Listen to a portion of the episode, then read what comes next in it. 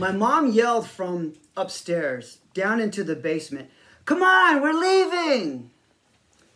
And as I was getting ready to climb up the stairs to meet everybody out by the cars, this video came on. And I stood there alone in the basement and I watched it all the way to the end. And when it was over, I ran up the stairs and my mom met me at the top of the landing and she asked me, What were you doing down there? Everybody's waiting. Nothing. Just turning off the TV. Hello, everybody. My name is Bishop Friesch, and I want to welcome you to my life through music, where I talk about the songs or music that were either there at a particular place or a particular time, or songs and music that describe moments, situations, uh, thoughts, feelings, or emotions that I experience at those particular places in those particular times. And the song that was there for this place and time is Time After Time by Cyndi Lauper, released in 1984. Wow. It's a beautiful love song.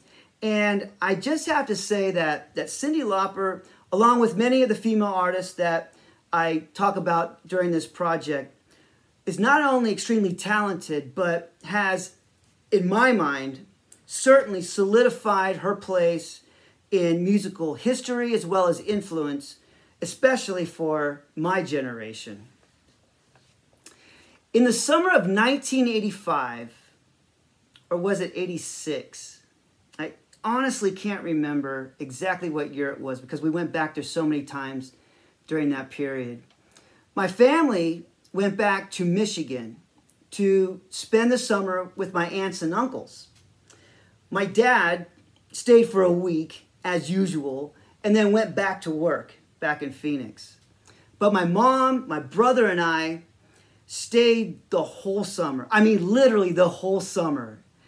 And my mom was always close to her two sisters, uh, even if they were, you know, across the country. They were always very close. And the cool thing about it is that even though we didn't see each other all the time, it always felt like home there there never seemed to be a difference, at least for me, between living here in Phoenix and, and visiting and staying with my family back in Grand Rapids. And it still is to this day. It's awesome. It's like you come and go as you please, and everybody wants to do the same thing, that everybody has fun and nobody's left out. And it's, it's awesome and it's so welcoming.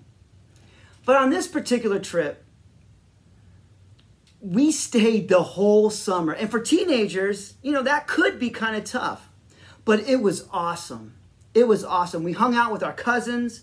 My mom and one of her sisters used to play this card game that they loved to play with like six decks. And they would stay up all night, listen to music, uh, play cards, smoke cigarettes, and we'd have cookouts, get togethers. And one of my uncles, One of my uncles had a basketball hoop in his garage, but it didn't have a, a backboard. But for some, I don't know what, for some reason he had a, a basketball hoop, but there was no backboard to it. But that didn't matter because one day we designed and and made a backboard for it and we put it up on his garage so we can play. My other uncle took me uh, with him to his work and showed me the city and all the factories, introduced me to everybody, and um, you know, it was it was it was so cool for me because it was a part of life or a way of life, I should say, that I had never seen or experienced before. You know, being from the Southwest and all, it's it's different. And if you're from back there, you you know what I'm talking about. But what filled the gaps between all that stuff that we did, all that, the, all those activities, all that fun was my aunt's basement. It had everything you needed down there. And we don't, you know, typically we don't have basements here in, in, in, Arizona, but all of them do back in the Midwest. And it was really cool because it was kind of like a teenage hangout, you know? It was kind of dark because of the lack of, you know, natural light. There wasn't that much of that. And the ceiling would creak and thump, you know, when people would walk above you. It was fully self self-contained. It had furniture, bathroom, place to eat, and most importantly, it had a TV with cable. And that TV was glued to just one channel MTV. You know, back when it was really music television. See, back then, MTV was awesome. It was literally all music all the time. Only every once in a while, the VJs would come on and we, they would report a little bit of music news, or they would give updates on concerts or upcoming album releases. But other than that, it was really all music all the time. And it was awesome. And when I had my fill of music and videos and I wanted to go outside, there was there was plenty to do. I do remember one hot, muggy, humid morning. I was looking for something to do and I wandered into my uncle's garage where I found some spare wood. And at that moment, I decided that I was going to build a birdhouse for my aunt. You know, there was plenty of materials, plenty of nails, tools, screws, glue, all that stuff. My uncle had all that stuff. And how hard could it be? It's a birdhouse, right?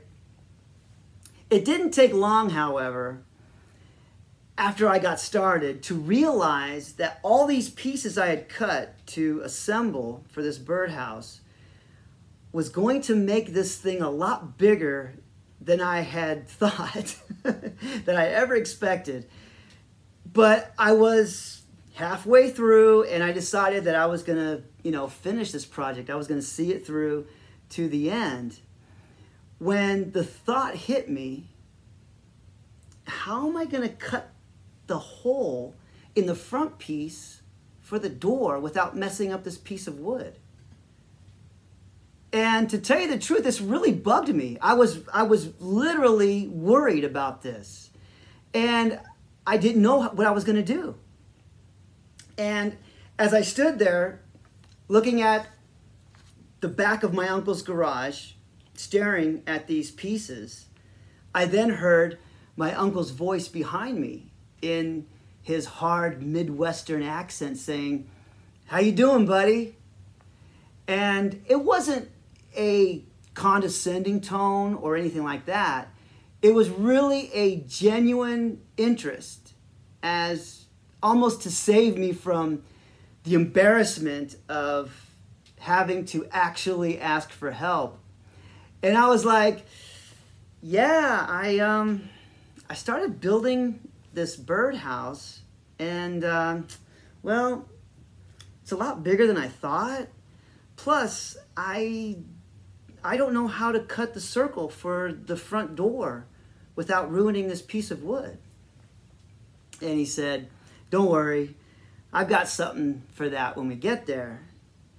And, you know, as he helped me, you know, put this thing together, I was still distracted by the thought of how are we going to do this?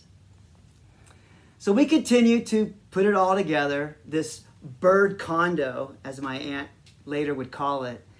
It was big. and we got ready to cut the circular hole for the door in the middle this piece of wood. And my uncle just nonchalantly grabs a drill, drills a hole where the, the door was going to be, the circle, and then he says, "Well, how how big do you want this this hole to be?" And I was like, "Oh, about this big, whatever." And then he takes a jigsaw and just cuts the hole out. And I was like, totally blew my mind. I was like, "Oh my gosh," you know. And you know, at 15 years old and not much woodworking experience, I thought, "Man, why didn't I think of that?"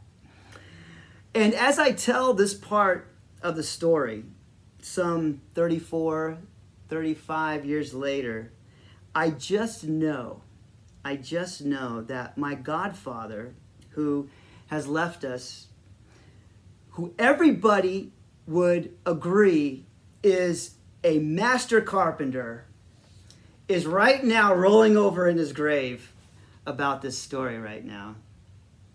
But on that day, my uncle taught me something without actually telling me he was going to teach me something. And those teachings I found are some of the teachings that stick with us forever. So many trips to Michigan, some driving, gosh, some flying. Every one of those trips were special. But for some reason, I always think about that basement, the music, the videos. And I'm always brought back to standing at the base of those stairs after hearing my mom yell down, Come on, we're leaving! And then hearing the screen door slam behind her as she walked out to our family who was waiting for us in the cars there, was always like two or three cars because there was always so many of us going from place to place and that video time after time coming on. And me standing there watching it all the way to the end. And when it was over i ran up the stairs like i said before. I ran up as fast as I could because I, I, I, knew people were waiting, you know. And when I got to the top, my mom was coming back in and she met me at the door, somewhat perturbed, you know, saying, What were you doing down there? Everybody's waiting. Nothing. Just turning off the TV. And I walked past her to join the others but I left the TV on anyways. So the basement could have music, that it would be filled with music. And after all these years, you know, thinking that this song really had no lyrical meaning, it was just there.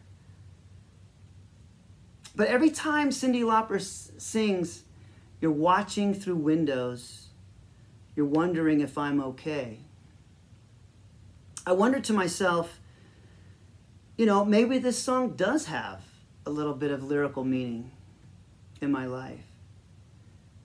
Because my whole life, all of my aunts and uncles, the ones still in Grand Rapids and the ones here in Phoenix, in their own way, have always done that, making sure that I'm okay.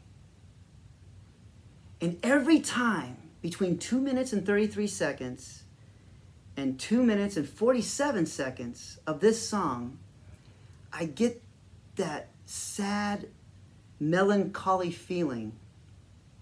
The same one I get at the end of Crimson and Clover. I don't know why. I don't know why. And just like at the end of that video, time after time, it's always hard to say goodbye. No matter when we get together, or no matter how long we're together, it's always sad to say goodbye. There's always tears.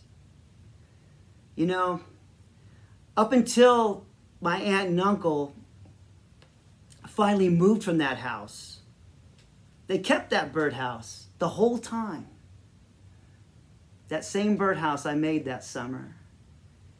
And when I asked her, when they finally moved, why she didn't take it with her to her new house, she said jokingly, as she was laughing, she said, she said, I wanted to, but a family of squirrels moved in and it was so big it, it could fit a whole family of squirrels, but I didn't want to take their home.